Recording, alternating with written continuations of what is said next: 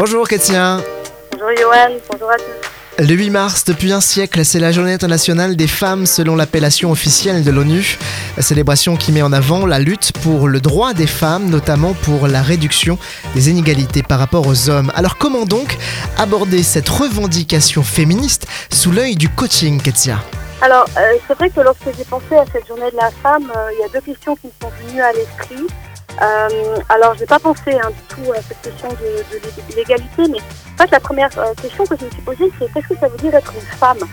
Euh, C'est un, une question qui nous intéresse, ben, nous les femmes évidemment particulièrement, mais ben, vous aussi messieurs.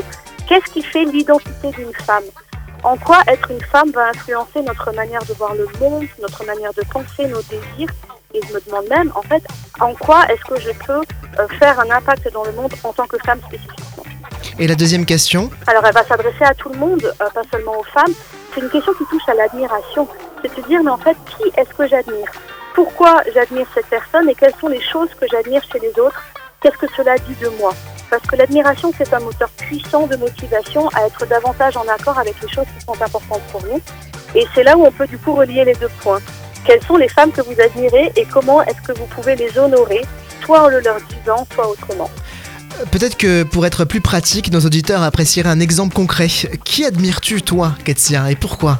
Alors c'est vrai que j'ai pensé à plein de femmes différentes dans mon entourage. J'ai pensé à ma mère, à des amis, à des personnalités célèbres ou même des femmes de la Bible. Je vais faire un hommage particulier à ma mère pour sa force et sa douceur, pour ses conseils et ses petites-là. Mais j'aimerais simplement dire à toutes ces femmes qui m'inspirent à quel point j'admire votre force, votre générosité, votre engagement, votre créativité, votre beauté, et vous dire tout simplement bonne fête mesdames, vous le méritez. Bon, et messieurs, hein, sachons à la fois honorer la jante féminine, tout comme la part de féminité en nous. Euh, merci Ketia, et bonne fête à toi Merci Johan, à bientôt.